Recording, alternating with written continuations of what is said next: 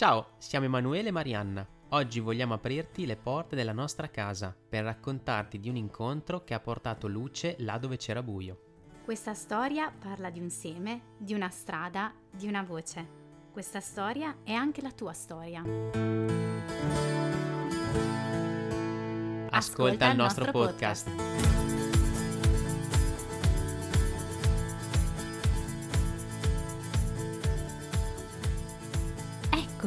sono tornati. Dopo aver paccato due episodi, finalmente eccoci qua. Uno spazio per te. Io sono Emanuele, Io sono Marianna. il podcast di Un Corpo mi hai dato, bentornati. Bentornati. Ragazzi, e... ci riprendiamo questo spazio. Esatto. Noi oggi eh, partiamo sempre come quasi al solito, cioè come ormai Sì, come corre ci piace, ultimamente, come esatto, ci come ci piace. piace, infatti vi invitiamo a continuare a farlo e ci è arrivata una domanda molto interessante da Marta e ve la faccio sentire. Come si fa a capire se si è in eustress o di stress? E quindi quando arrivano le crisi ossitotiche della vita, come sta succedendo un po' a voi adesso, no? al di là della gravidanza, proprio nella vostra vita eh, di famiglia, eccetera, che ci sono tutti questi cambiamenti e voi l'avete definita la vostra crisi ossitotica, no? E come si fa a capire nelle crisi ossitotiche che la vita ci pone davanti come, cioè, se siamo in eustress e quindi è una cosa fisiologica e possiamo affrontarla con gli strumenti giusti, con eh, l'atteggiamento giusto, la predisposizione giusta dell'animo, del corpo e della psiche, appunto. E quando invece siamo in distress e quindi quella crisi eh, non è fisiologica eh, e quindi come uscire dal distress e poter affrontare le difficoltà disce- col discernimento giusto. Non so se si è capita la domanda, è un po' difficile da spiegare, però. Ok, eh, come avete sentito la domanda è una domanda molto profonda, eh, da medico ovviamente. Ehm, Marta, poi ci fai sapere che cosa fai bene nella vita perché questa cosa non l'avevamo registrata, che tu eri un medico. Ehm, Comunque forse sì, ma in realtà non, cioè ho in mente Marta, Marta persona, quindi ho sconnesso dal Dalla potenziale professione. professione, così, perché alla fine poi è, No, cioè, è come poi fa Gesù con, cioè io non sono Gesù, però è come fa Gesù con noi, non, non guarda prima le cose che facciamo, ma alla Beh, chi persona. siamo, Ok, esatto. parentesi. Poi, e, e poi comunque in ogni caso abbi pietà di noi che abbiamo fatto un trasloco, anzi due Esatto, traslochi. cioè magari siamo persi qualche... Cioè, in quest'anno due traslochi e una gravidanza e siamo un attimo ancora in adattamento a proposito. Allora, noi con uno spazio per te siamo... eh, dobbiamo fare un po' un cappello eh, per eh, parlare del primo trimestre, no? Perché ehm, abbiamo parlato eh, del preconcepimento, abbiamo parlato un po' delle basi che getta la gravidanza ed effettivamente queste sono le cose che nutrono il primo trimestre. Però oggi, riprendendo la domanda di Marta che in realtà parla della crisi ossitotica, quindi la- eh, l'ingresso nel terzo trimestre, parliamo anche del primo trimestre. Voi vi di- direte ma che c'entra? Ma Ci arriviamo, ci arriviamo. Ci arriviamo con calma, eh, nel senso che in realtà eh, il primo e il terzo trimestre sono un po' lo specchio l'uno dell'altro, no? Quindi c'è un pochino di eh, recupero nel, nel terzo trimestre del primo trimestre mm? e, e viceversa. Quello che io costruisco nel primo trimestre mi ritorna coi fiocchi nel terzo trimestre. Però io devo fare un pochino di, di racconti prima, la prendo larga. E mio padre direbbe a mia madre, eh, Luisa l'hai presa dalla preistoria. Ecco, oggi faccio un pochino anch'io così, eh, ma eh, state con me fino alla fine perché non ve ne pentirete. Allora, Ah, ecco perché c'era Fred Flintstone di là, che stava passando con la sua macchina a piedi. Allora, ehm, innanzitutto ehm, non c'è nulla di personale in quello che dico, eh, anzi assolutamente, ma vuole essere uno spunto di riflessione. Allora, noi siamo inseriti in un modello medico che fondamentalmente negli ultimi boh, 50 anni, forse di più, ha lavorato in un senso sempre più orientato alla patologia. Quindi quello che noi ritroviamo nella nostra sanità, sia da chi è del mestiere, ma anche semplicemente noi comuni mortali che andiamo dal medico di base, sono una serie di fattori di rischio e eh, di eh, m- m- conseguenti medicalizzazioni perché quello che a noi interessa e su cui noi ci concentriamo nel eh, curare una persona è la patologia. In realtà questo atteggiamento è un atteggiamento che è di per sé patologizzante, cioè aumenta le patologie, perché io me le vado a cercare e vado a creare eh, degli eventi che sono anche eh, iatrogeni e comunque vanno ad amplificare e, e a ridurre allo stesso tempo, cioè vanno a amplificare quello che trovano e a ridurre però il sistema in cui noi siamo inseriti. E ora mi spiego un po' meglio, però sostanzialmente se noi siamo un corpo, un'anima, una psiche, no? abbiamo una complessità enorme all'interno del nostro corpo e questo è sotto gli occhi di tutti, non siamo semplicemente una macchina, nel momento in cui io vado a cercare una cosa dei miliardi e amplifico quella, di conseguenza è come se io mi mettessi il paraocchi sulle altre miliardi di cose che eh, continuano a funzionare o che comunque mi possono dare dei segnali di allarme verso il mio sospetto, sospetto oppure al contrario dirmi no, tranquilla, cioè c'è questa cosa ma ci sono tante altre cose che funzionano bene. Allora, eh, in tutto questo si inserisce pure il nostro stile di vita e qui vado un po' a riagganciarmi, a riparlare di quello che di solito eh, io odio parlare nel primo trimestre, ma in realtà è uno dei miei argomenti preferiti, però mh, mm, mi rendo conto che è sempre poco percepito, poco ascoltato, cioè mh, mm, mi, mi, nervosisco in realtà perché mh, mm, vedo veramente che eh, diamo tutti un po' o per scontato oppure per eh, così non, non gli diamo l'importanza che ha veramente questo tema che invece è fondamentale in ogni momento della nostra vita, che siamo neonati, adolescenti, adulti, anziani, gravide, non gravide, non so, metteteci quel, tutte le condizioni di vita, no? Non solo chi è malato, anche chi è malato è fondamentale che eh, curi questo aspetto che è rullo di tamburi, lo stile di vita, l'alimentazione, la eh, il movimento, come io mi inserisco nella mia giornata, nei miei ritmi eh, biologici, circadiani, cioè come funziono io, eh, che cosa mi fa stare bene, per cosa sono stato creato. E noi in realtà è come se eh, fossimo inseriti in un circolo vizioso rispetto a questa cosa perché il nostro stile di vita è incentrato sulla sicurezza e sul controllo, no? Cioè, veramente noi eh, per produrre, per stare dentro questo mondo, per essere inseriti e vivere eh, nella quotidianità che eh, la società ci ha cucito addosso e che ci siamo cuciti addosso anche noi, eh, ci sono tanti fattori, però stiamo veramente sempre sul controllo, controllo eh, di come sono, di, co- di, cosa devo fare, devo stare dentro degli schemi, devo produrre, devo lavorare, tutta una cosa molto, chiamiamola anche lineare, cioè che trascende la natura nei suoi cicli, no? E, e ci inserisce proprio in un concetto meccanicistico di separazione fra corpo e mente, no? Quindi io sono una macchina che funziona o che non funziona, quindi se non funziona mi devono correggere, mi devono mettere l'olio, mi devono sistemare, non so, che fanno i meccanici, non so, però non so quelle robe lì, meccanici all'ascolto, abbiate pietà, eh, però mh, mm, c'è eh, una complessità che noi non vediamo, cioè e, e, e che in realtà è fondamentale e quindi noi arriviamo a trascendere tutte queste questi bisogni, queste ritmicità, questi cicli che sono intessuti nel nostro corpo, perché il nostro corpo funziona così, perché noi dobbiamo stare a questo modo di vivere che ci hanno veramente, in cui ci hanno cresciuti. Questo errore sono andata un po' a studiare, no? È una cosa che deriva, lo sappiamo tutti, abbiamo fatto filosofia più o meno tutti, da Cartesio.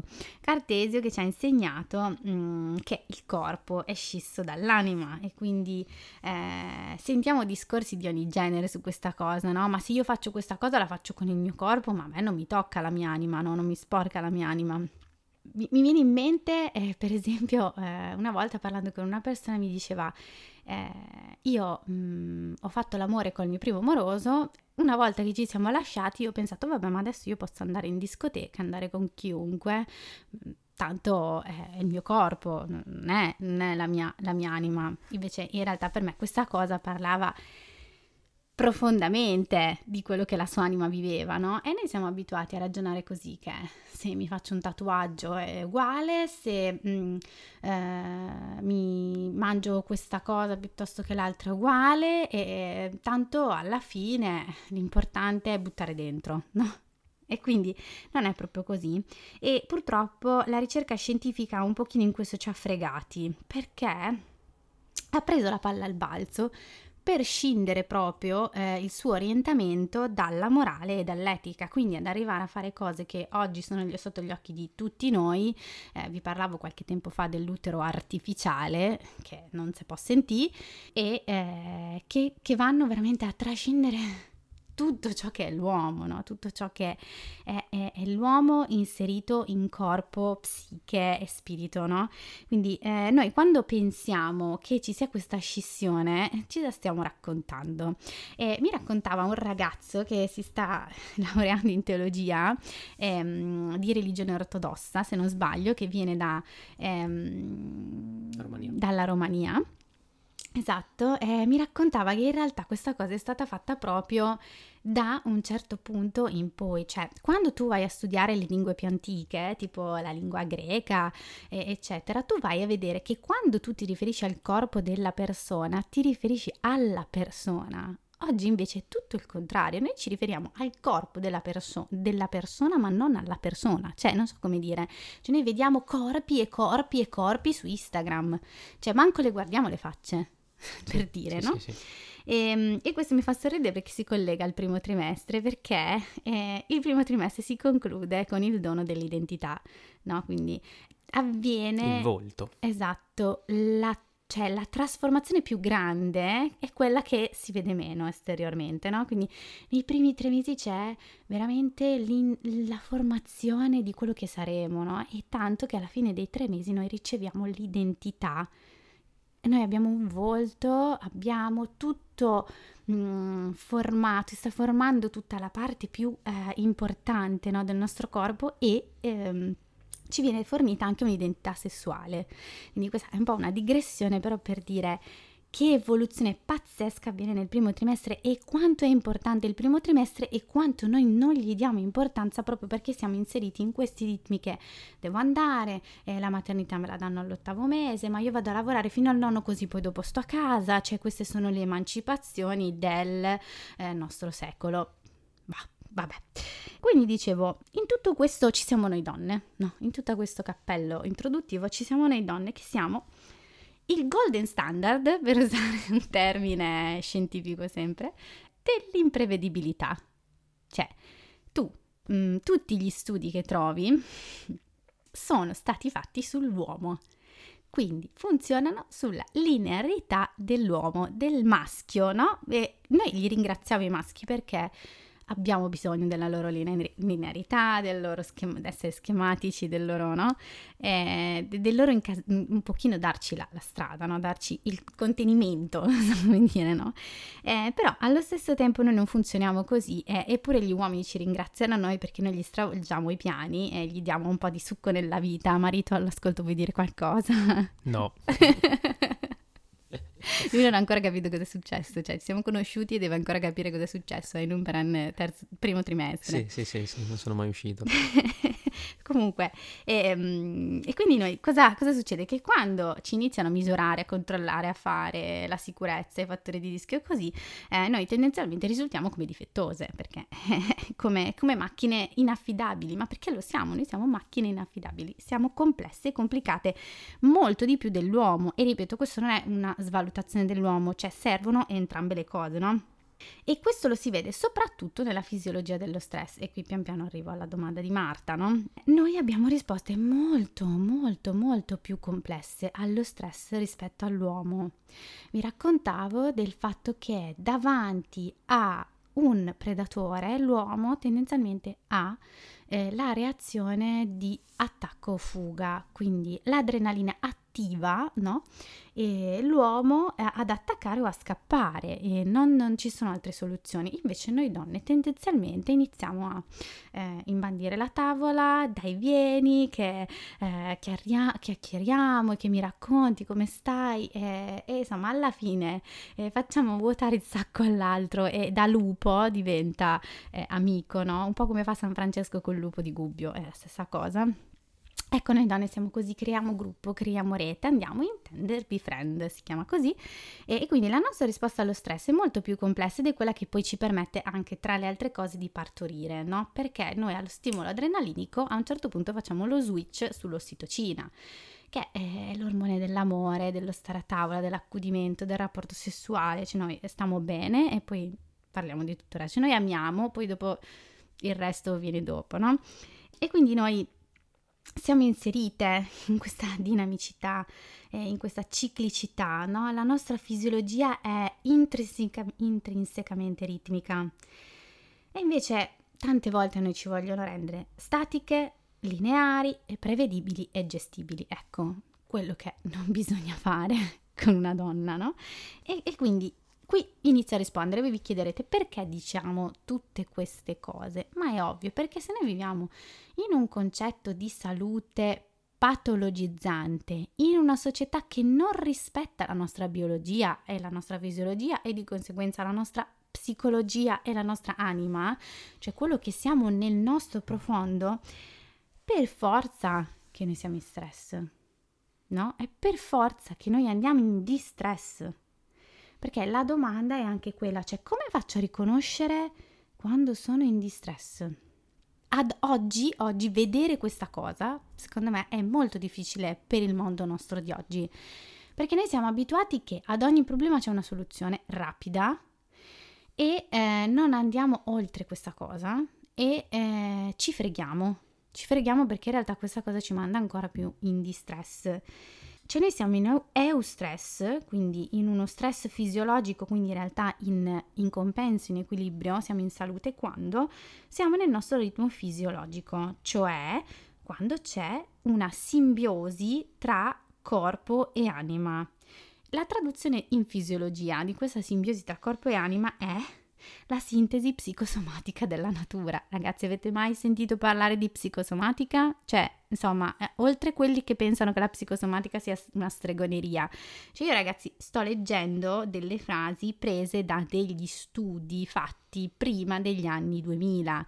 Cioè, queste cose si sanno da più di vent'anni, ma noi stiamo ancora qua a crogiolarci sul... Um, eh, non so, eh, sul ciclo di massaggi eh, per farmi passare il dolore cronico alla spalla. Marito, vuoi intervenire su questa cosa? Cioè, Magari dopo.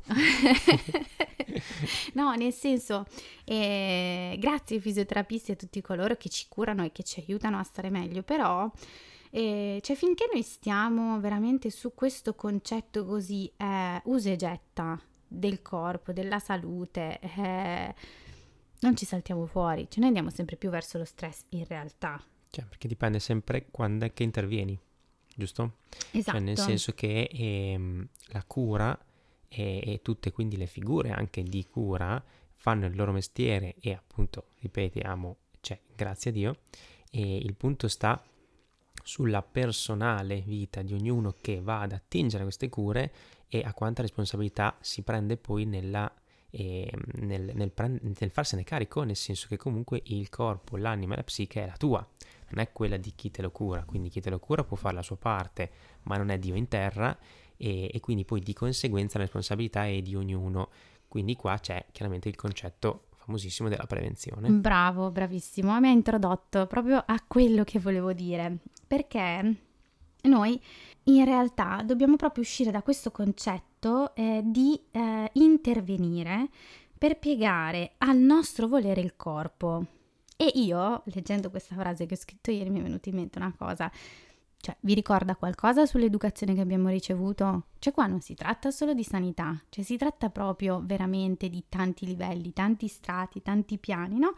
Cioè che noi vogliamo piegare l'altro alla nostra volontà e iniziamo a farlo coi bambini che devono obbedire, che devono fare, che devono eseguire e che se non lo fanno non so, rispondete voi. Ecco, questa è l'educazione che abbiamo ricevuto la sanità che abbiamo ricevuto, ma eh, in realtà il punto è proprio lì, che noi dovremmo un po' iniziare a spogliarci un pochino di tutto, no?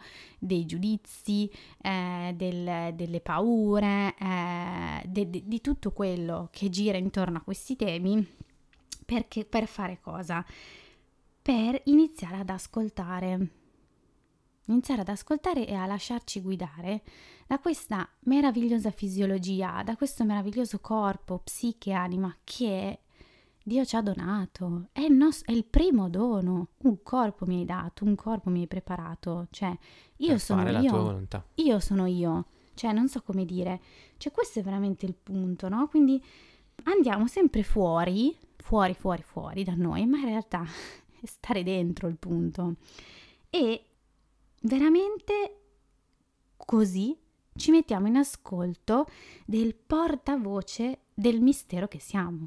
Cioè il nostro corpo è il portavoce del mistero che siamo, della del- nostra complessità. e del mistero che è Cristo. Cioè, Nel Assolutamente. senso che comunque il- la, la trascendenza che poi arriva dal nostro essere trinitari, appunto, e ci porta, ci porta a Lui. Ci porta a Lui che è il creatore che quindi sa con le sue leggi e creando noi e tutto il creato cosa farsene di noi e di tutto il creato. Quindi se non, come dicevamo nell'episodio passato, attingiamo alla base sicura, cioè non mettiamo la base sicura che quindi è Dio e la relazione con Lui, mh, di conseguenza tutto quello che cade a cascata da lì eh, può essere benedizione o maledizione, cioè è come se comunque non è che decidiamo noi, però la nostra parte di responsabilità è essenziale.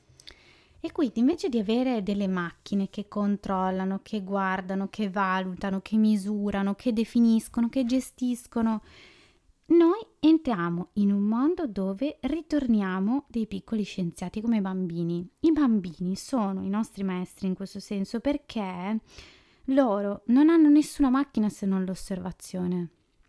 Cioè loro stanno in osservazione, imparano le cose nella ripetizione e nell'osservazione.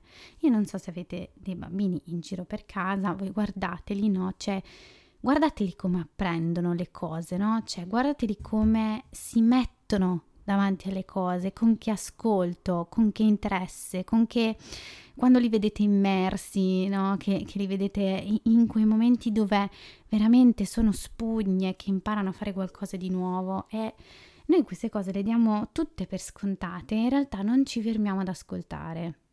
E è questo che è un po' il gap, no? E quindi tornando alla nostra crisi ossitocica e al nostro primo trimestre, quello che sto cercando di dirvi è che è la donna che ha dentro di sé le risorse e le potenzialità endogene che la rendono competente su di sé e sul suo bambino. Questo non vuol dire che la donna non ha bisogno di nessuno perché c'è solo lei, no, però che siamo in una dinamica relazionale, come dicevamo nel primo primissimo episodio, no? E per far sì che questa dinamica funzioni, per far sì che veramente ci sia un arricchimento, un approfondimento, una, una salutogenesi, cioè veramente un orientamento alla salute e vorrei sottolineare non del corpo e basta, della psiche, dell'anima, cioè un'evoluzione, un empowerment della persona, non può non essere inserita questa cosa nella continuità dell'assistenza. Quindi un altro punto fondamentale per fare questa sorta di diagnosi differenziale, per stare dentro allo stress, per curare, per capire, per approfondire, no?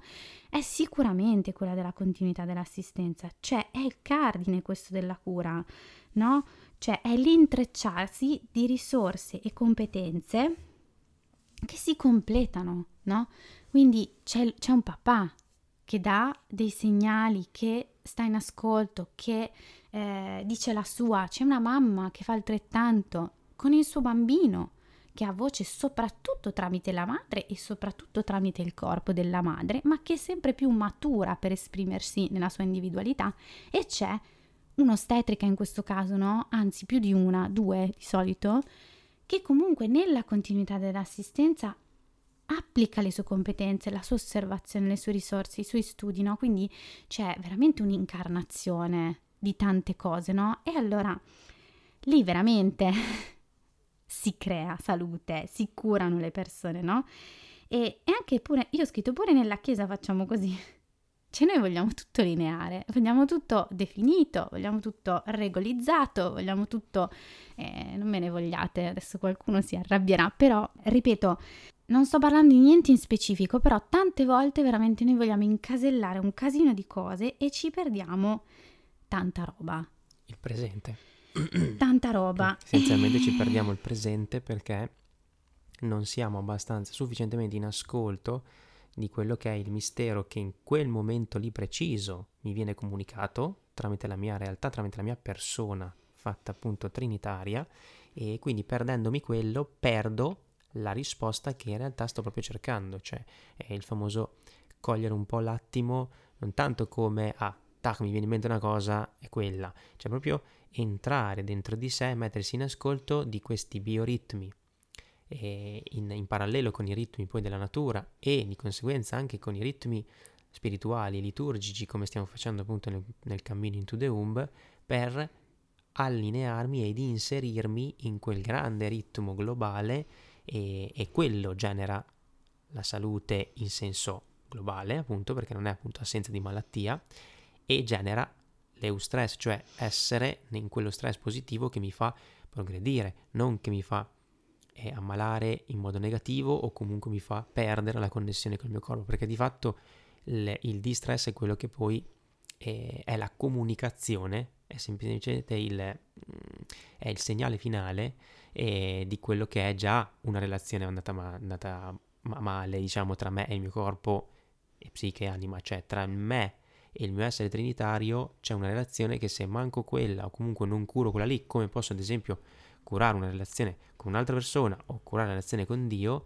e lì se vengo a mancare lì, eh, di conseguenza, come dicevo prima, c'è una cascata che porta poi al distress. Ed è, e, e può succedere, cioè non viviamo, non viviamo, in un mondo della mulino bianco o di carta, no? Queste cose possono assolutamente succedere e fanno parte anche queste della vita, ma è questo il punto, cioè la, la salutogenesi e in generale anche la nostra vita spirituale è proprio questo, è proprio questo, che tramite anche le crisi che noi conosciamo Dio, incontriamo Dio, ci apriamo all'altro, stiamo in relazione, cioè la comunione del corpo, sta comunione non è tutti uguali, tutti stiamo bene, questo è, un'altra, questo è il globalismo ed è un altro lavoro e se mi permettete pure satanico perché non è che possiamo pensare di essere tutti uguali, tu, tutti livellati, tutti robottini, tutti ben inseriti nelle loro caselline. È quello che ci fanno credere. Cioè, noi siamo unici, cioè tu sei fatto come un prodigio e il tuo prodigio collabora alla comunione della Chiesa, alla comunione del corpo, cioè che nessuno di questi vada perduto. Cioè questa è la missione di Gesù, ok? Cioè, non so, sì, sì. Se, se, se sentite questa profondità, no? Cioè... Eh, come ascoltavamo poi in questa settimana con le letture appunto del ladro, del brigante che entrano per la porta e Gesù che dice io sono la porta e le pecore conoscono, mi seguono e io le conosco e le chiamo per nome, quindi ognuno è chiamato per nome. Questo è il senso eh, di quello che cerchiamo di testimoniare, di incarnare insieme con voi, perché noi non siamo maestri, non ci mettiamo eh, in alto, ma facciamo quello che stiamo facendo con un corpo immediato insieme con voi, quindi le cose che vi raccontiamo, vi diciamo, vi testimoniamo su tutta roba incarnata passa, che passa per noi e, e che Gesù ci permette di incarnare in noi in particolare quindi dicevo con Into the Womb, cioè proprio il cammino dentro, immaginario, dentro la, all'utero di Dio e di Maria, nostra madre, per rifarci, cioè rifarci formare da Dio per la mia specifica vocazione, cioè quello che effettivamente sarà il mio contributo. Esatto, quindi Dio non è solo io, è io che è parte di Dio e che ci guida con lo Spirito Santo e i sacramenti ad arrivare a questa comunione, a questa verità, a quella, a quella libertà. Cioè da lì sgorga la volontà di Dio che richiede la nostra docilità, perché noi ci scopriamo incontrando l'altro limitati e fragili. E questo è il perno della salvezza. Il perno della salvezza perché questo ci mette davanti alla nostra realtà e ci rende docili ad accogliere qualcosa di molto più grande che ci viene donato gratuitamente con la grazia, ok? E ehm, vi ricorda qualcuno? Vi ricorda qualcuno questa cosa? cioè, Eh, Dio ha bisogno solo del nostro sì. Mi ricorda qualcuna? Le, la, l'incarnatrice eh, della volontà di Dio per eccellenza, Maria, e vi volevo dire che era pure una donna, però vabbè, insomma. E questa è la vera sicurezza, questa è la salute, la capacità di ascolto e di adattamento ai ritmi biologici, emozionali e spirituali. Cioè, stare lì, stare in questo ascolto, non perdere la mia vita dietro cose che non, non servono. E... Cioè, quindi io direi che comunque mh, a Marta, come a tutte le altre Marte e, a tutti noi, e che possiamo avere questo tipo di domanda, c'è la risposta è che la risposta sta dentro di te, cioè nel senso che comunque lo cogli tu. E nel momento in cui sei inserita nei bioritmi e nel ritmo spirituale e Eh, nel ritmo sì. della natura e dove stai. Esatto, non solo, cioè nel senso lo cogli tu in relazione con queste cose e con l'altro, no? Esatto. quindi in un cammino eh, che sia con eh, in gravidanza, con un'ostetrica e con chi ti segue nella continuità dell'assistenza nella vita eh, di tutti i giorni, che è poi anche questa, diciamolo, non è che sono separate, però camminando con la Chiesa, Esatto, cioè camminando in un infatti- contesto es- ecclesiale, come diceva Don Fabio Rosini, cioè, eh, la risurrezione è prima di tutto un fatto ecclesiale, Esatto, non cioè, personale. come faceva Tommaso, esatto, cioè che per, eh, per andare a incontrare Cristo deve riunirsi prima, cioè cerca i fratelli, no? Cerchi i fratelli, allora nel momento in cui li hai cercati trovi Cristo. Trovando Cristo trovi la tua dimensione che ti fa stare nello stress positivo. Quando tu stai fuori da Cristo, quindi ti togli dal corpo di Cristo perché non stai facendo la tua parte di membra del corpo, lì vai in distress. E quello è veramente molto personale. Quindi io eh, qui mi aggancio dicendo tutto quello che eh, stiamo dicendo nei podcast, quello che facciamo nei percorsi, tipo appunto Into the Umb, tutto quello che c'è sul sito, tutto quello che stiamo un po' sviluppando come contenuti per divulgare, per sensibilizzare, per condividere con voi le nostre competenze, la nostra esperienza e non prendetela come eh, risposta esaustiva, cioè della serie io mi aspetto che adesso mi rispondi chiaro e tondo tutto quello che noi stiamo facendo nei podcast che diciamo rispondiamo alle vostre domande ha dietro le quinte il, eh, il continuum diciamo con queste persone che ci stanno facendo le domande. Cosa vuol dire? Eh, è il counseling che vi abbiamo proposto appunto insieme al tour no? abbiamo fatto due proposte eh, nell'ultima settimana e cioè chiamateci nel senso sviluppiamo personalmente questi contenuti con ognuno di voi se lo desiderate e qualcuno di voi appunto si è già fatto avanti perché? Perché chiaramente con ad esempio Marta o con chi per lei ovvio che questa può essere una risposta generale che Esatto. capiamo che può servire a tutti quindi la mettiamo nel podcast per quello ma la questione personale di Marta non potremo farla chiaramente Sì, Marta, qui- se torni a casa con più domande che risposte, forse, meglio. forse esatto, abbiamo fatto quello che volevamo. così eh, ci sentiamo poi personalmente, quindi vi invitiamo a eh, scriverci, a chiamarci, a contattarci per anche consulenze personali per sviluppare meglio i personalmente questi contenuti e anche appunto per il discorso del tour siamo disponibili anche noi a venire lì nella tua realtà dove vuoi, con chi vuoi, come desideri organi- aiutarci a organizzare una tappa di questo tour per portare la nostra testimonianza partendo da Samuele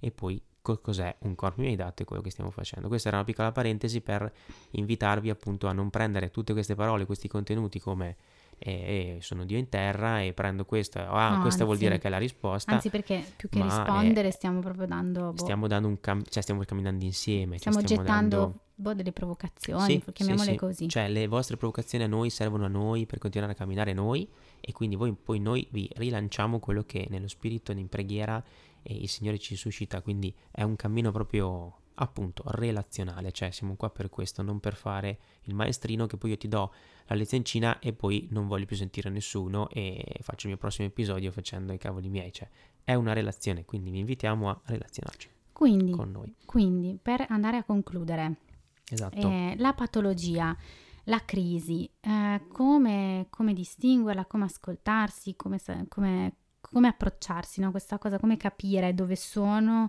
e poi cosa fare di conseguenza, no? Che risorse mettere in campo. Allora, innanzitutto c'è tutto il discorso del coping, no? Tutto quello che abbiamo detto fino ad adesso va a nutrire il nostro coping e il nostro senso di coerenza, cioè quello che ci dà eh, la gestibilità il senso, l'affrontabilità delle cose, no? E ne avevo parlato già eh, diverse altre volte, però il punto è che se la crisi la metto sotto il tappeto, se eh, quello che eh, mi mette in difficoltà, quello che mi mette in discussione, quello che mi dà pensiero, quello che mi dà angoscia, ansia, paura, quello che mi sta succedendo, no? eh, di non positivo, diciamo così, lo metto sotto un tappeto, lo rimando, lo ignoro, si trasforma veramente in un fattore di stress e questo vale per l'anima e per il corpo, non so non lo dico più, che eh, mi sembra chiaro, cioè nel senso, mh, mm, se il conflitto rimane mutuo, rimane latente, io non lo esprimo, aumento la contrapposizione, non la diminuisco, quindi vado verso la divisione e non la comunione. E quindi invece è importante inserirlo in un processo salutogenico, cioè mirato alla responsabilizzazione, alla consapevolezza, alla verità, alla salute, alla fisiologia, cioè inserirlo in tutto quello che abbiamo detto fino ad adesso, perché è questo che veramente poi mi dà le risposte e mi fa capire dove sono. Perché poi l'altra cosa che noi pensiamo sempre è che o c'è la fisiologia o c'è la patologia, no? Invece molto spesso eh, è semplicemente un riadattamento, cioè è un momento di crisi necessario, uno scossone, che però in realtà è mirato anche quello a ritornare nella fisiologia. Quindi vedete che in quest'ottica c'è la patologia pura, non dico che non esiste, però ce ne vuole prima di arrivarci, no? Invece oggi per noi è all'ordine del giorno, c'è qualcosa che non va, cioè ce lo stiamo dicendo in tutti i modi che c'è qualcosa che non va, no? È proprio questo il punto e io sono messa davanti a delle cose che in quel momento mi servono, no? Poi, ovvio, si può, nella crisi ossitoxica ci sono dei segnali specifici per fare diagnosi differenziale, ma il punto è che se una mia paziente va in crisi ossitoxica, io so da dove viene, che cosa ha costruito fino a quel momento, so che tipo di stressori sta vivendo e so quanto di questo scossone ne ha bisogno, no? Cioè io mi ricordo una mia paziente che eh, rimarrà sempre nel mio cuore, lei ha fatto un trasferimento da Bangkok a, eh, a, qui, a qui, vicino eh, a 32 settimane.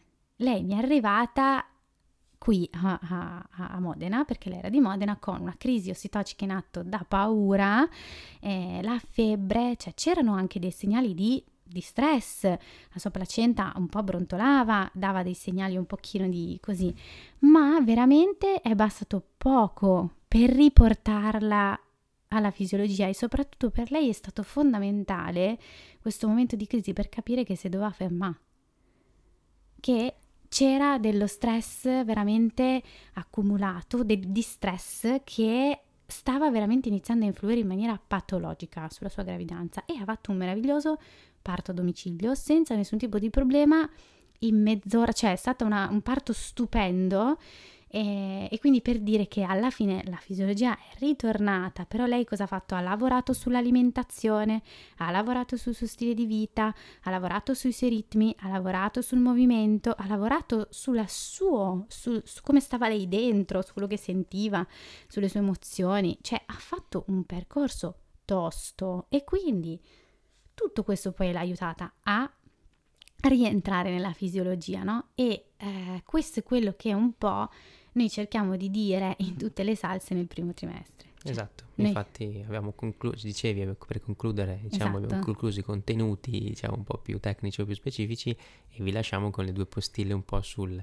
su quello che è stato per noi il nostro primo trimestre di questa gravidanza attuale. Esatto. Perché effettivamente è proprio così, cioè uno scossone, quindi come dicevamo negli episodi passati, tu prepari il terreno per fare questo spazio, ti arriva questa novità e quindi irrompe e crea spazi dentro di te, quindi tu c'è lo scossone, l'ambivalenza del primo trimestre, io qua voi vi lascio in descrizione tutto il primo trimestre di Into the Umb che abbiamo sviluppato un po' meglio con i video, con articoli, con dei disegni e riprendendo appunto anche l'embriologia così, quindi non, non lo riprendiamo qua perché sennò sarebbe infinito, e, ehm, però per noi essenzialmente cos'è stato? E il far fronte a questa novità, però cos'è che ci ha eh, permesso di stare in ascolto di questa situazione che per noi era una sorpresa, cioè era una novità, era qualcosa come abbiamo, raccontato l'altra volta che è arrivato e che e comunque non, non, ci aspettavamo come dicevamo appunto sulle aspettative no? che, che, hai tu e invece quello che pensa Dio. Il, il nocciolo è stato cominciare a ascoltare e a collegare la realtà con appunto dei fatti anche concreti o, delle, o dei simboli che comunque c'erano eh, in quel periodo lì. Quindi abbiamo iniziato a pensare, inserirci ok, nei ritmi, esatto, cioè stare dentro a questi ritmi. E... Accogliere quello che stava avvenendo nella sua fisiologia. Perché altrimenti la, la patologia o quello che ti porta in stress no, negativo è proprio quello di cominciare a pensare, oddio, non me l'aspettavo, quindi però adesso cambia tutto, no, allora però quello che mi ero programmato non funziona più. No, deve eh, funzionare, esatto, quindi dopo devo eh, incasellare. Chiodo, eh, sì. No, ferma, noi avevamo avuto la grazia no, di poter avere anche l'occasione, il tempo, chiamatele come volete, per farlo, nel senso che comunque eravamo già eh, inseriti in Into the Home da eh, più di 5-6 mesi, quindi era come se questa gravidanza fosse arrivata con un cammino già alle spalle. Into the Home parlo, ma eh, poi le gravidanze anche passate, quindi c'è consapevolezza su consapevolezza, quindi siamo arrivati lì e abbiamo detto ok calma, cioè nel senso è arrivata questa cosa, facciamo un attimo un po' un mente locale, quindi eh, questo è il concepimento, quando è che arriverebbe? Ah, arriverebbe il, l'inizio di ottobre, ah ma guarda un po', eh, sarebbe Santa Teresina di Risi, ah ma l'avevamo pregata eh, nella cappellina, là, cioè inizi a fare dei collegamenti eh, sia di fatti concreti, sia spirituali, sia di tue di tuoi significati, di, di, cose che parlano di te, allora inizi a sorridere, cominci a dire, ah ma guarda qua, wow, forse allora davvero non è un caso, cioè cominci a pensare, no, effettivamente che se c'è un padre, che c'è una base sicura, che pensa a te e che provvede per te, quello che ti arriva, questa novità che arriva è sempre una benedizione, cioè al di là di quello che poi eh, vuol dire concretamente, perché? Perché per te quella novità lì magari sta significando quella cosa lì e lo fai solo mettendoti in ascolto e inserendoti in quel ritmo. Altrimenti e pensi solo al giudizio degli altri, a quello che dovrebbe essere, a quello che mi ero pensato io, a questo che è, e quindi in realtà non fai entrare la novità, cioè cerchi sempre comunque di confinarla un po' fuori, no? E quindi il punto e... alla fine è sempre qual è? L'accoglienza, l'ascolto, l'osservazione, lo spogliarsi dalle aspettative esatto. per aprirsi a una novità e a qualcosa di nuovo. E questo è anche il riassunto del primo trimestre, che viene definito anche processo radice. Cioè nel primo trimestre si mettono le radici per tutta la gravidanza e questo lo si fa proprio anche concretamente con la placenta, cioè il primo trimestre è un trimestre fondamentale per la formazione sia del bambino che della placenta e noi lo sappiamo perché ci dicono che non dobbiamo prendere farmaci, ci dicono che non dobbiamo mangiare il prosciutto crudo, ci dicono tante cose no? sulla toxoplasmosi, su, su tante altre eh, diciamo cose che fanno prevenzione, ma non fermiamoci lì perché è prima di tutto il nostro stile di vita che va a in, in, un qualche modo a, a, a, a, modificare, a potenziare o a depotenziare questo processo meraviglioso che sta avvenendo dentro di noi. Quindi, eh, ad esempio, mh, quando noi vi parliamo di PNEI, cioè di psico, neuroendocrino, immunologia, quello che vi stiamo dicendo è che tutti questi sistemi sono collegati tra di loro e che prendono parte gli uni degli altri, non sono l'uno staccato dall'altro. Quindi, se io sono infiammato a livelli incredibili, per, infiammata in questo caso, eh, a livelli incredibili perché mangio male e non faccio attività fisica, sto tutto il giorno seduta su una sedia, non vado mai a camminare, non prendo vitamina D normale al sole fuori, quella fisiologica, no? quella in gocce.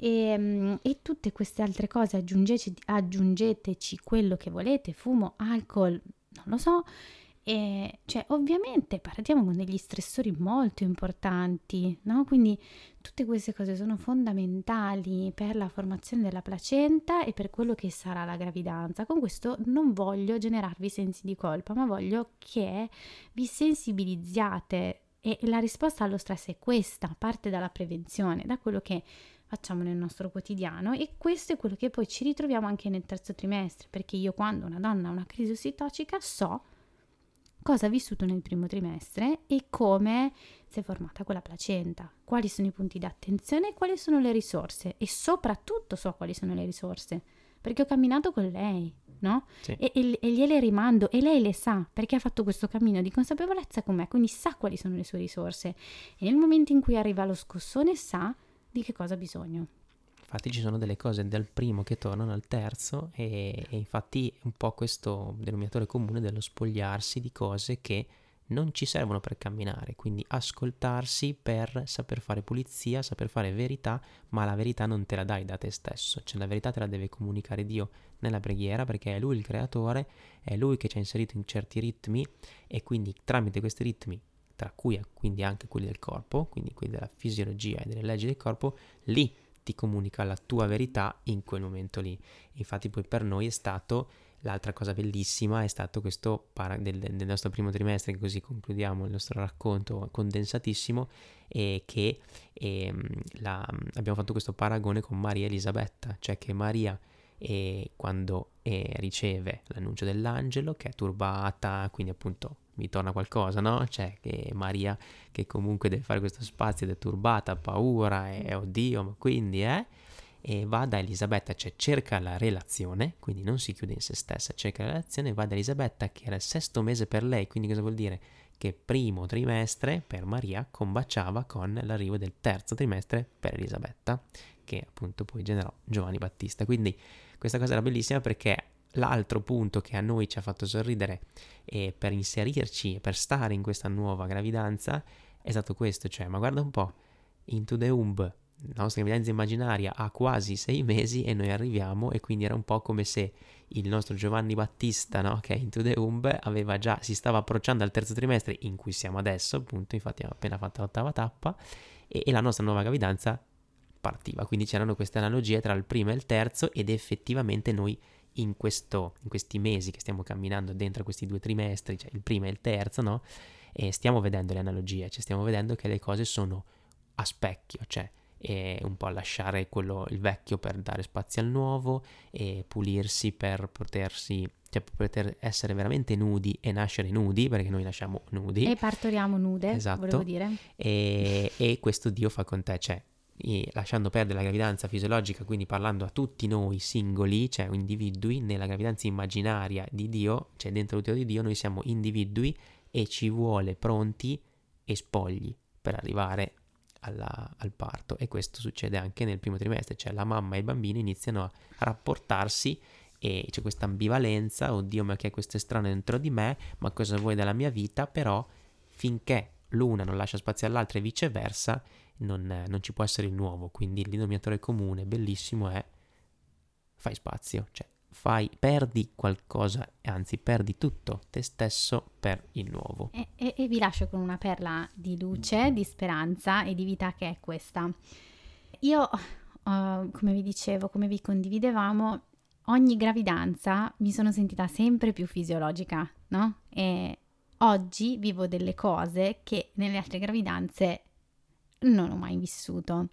E, e, questo vi dà una risposta a chi in questo momento si sta facendo prendere l'ansia e i sensi di colpa perché io non ho vissuto così, perché io sono stressato, perché eh, non so, eh, il mio sistema primale, cioè eh, come si è formata la mia salute nei miei primi anni di vita è disastroso perché non lo so, ho avuto la bronchiolite, sono stato ricoverato, ho avuto la timomegalia, ho avuto, eh, sono stato allattato artificialmente, sono nato da cesareo, non lo so, e tutte queste cose anche nello spirito, no? Quindi eh, tutte... Cioè della serie ormai non c'è più niente da fare. Bravissimo, ormai no, perché ormai sono segnato, non posso più andare avanti così.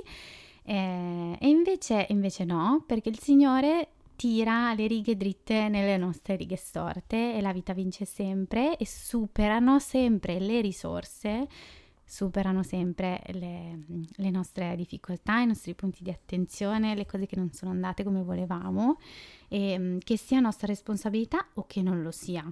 E, e questo in realtà camminando dentro questo ritmo, questa ciclicità, rinasciamo sempre e aumentiamo le nostre competenze e quindi arriviamo a toccare vette che non ci saremmo mai sognati. Quindi in realtà la grazia vince sempre. Esatto. Inseriti nella grazia, la grazia aumenta, ti nutre e, e, e, è un circolo virtuoso, no? Quindi più cammino, più voglio camminare, più camminerei, più mi immergo in Gesù nella grazia. E, questo, e infatti sì. la, l'ascolto per antonomasia è la preghiera. Esatto, ed è, il, ed è quel ritornare bambini eh, di cui parla Gesù, no? Cioè noi stando bambini rimaniamo dipendenti completamente da Dio, che è il Padre, e da Maria, che è nostra madre, che poi è la Chiesa, no? e come dicevamo all'inizio, riconoscendoci fragili, bisognosi e quindi bisognosi di comunione, di relazione delle nostre diversità, ci inseriamo e ci reinseriamo continuamente in un ritmo che quello poi ci darà la, la salute in senso appunto globale, perché ripetiamo non è assenza di malattia. E, e con questo noi vi ringraziamo, vi ringraziamo per eh, averci ascoltato, aver portato pazienza e vi ricordiamo che noi stiamo vivendo di provvidenza grazie a questo progetto, quindi se volete aiutarci a portarlo avanti trovate in descrizione il link alla pagina aiutaci del nostro sito, vi ringraziamo perché siete provvidenza per noi, la provvidenza si sta muovendo, noi stiamo ancora attendendo con eh, tanta speranza e tanti segnalini che stanno arrivando, quindi noi siamo anche molto speranzosi, stiamo attendendo ancora un cammino. Ci sono poi... i segnali del parto, esatto, ragazzi, e quindi arrivando. stiamo attendendo questo grande parto e quindi sì, effettivamente la, ci sono la i nostra segnali. placenta ha fatto uno switch, quindi... Esatto, e quindi siamo molto contenti perché appunto la provvidenza si muove veramente su tantissimi punti, camminiamo dentro la chiesa in Pregate comunione per noi. e soprattutto pregate per noi. Alla prossima. Un abbraccione, vi vogliamo bene. Buona giornata. Ciao.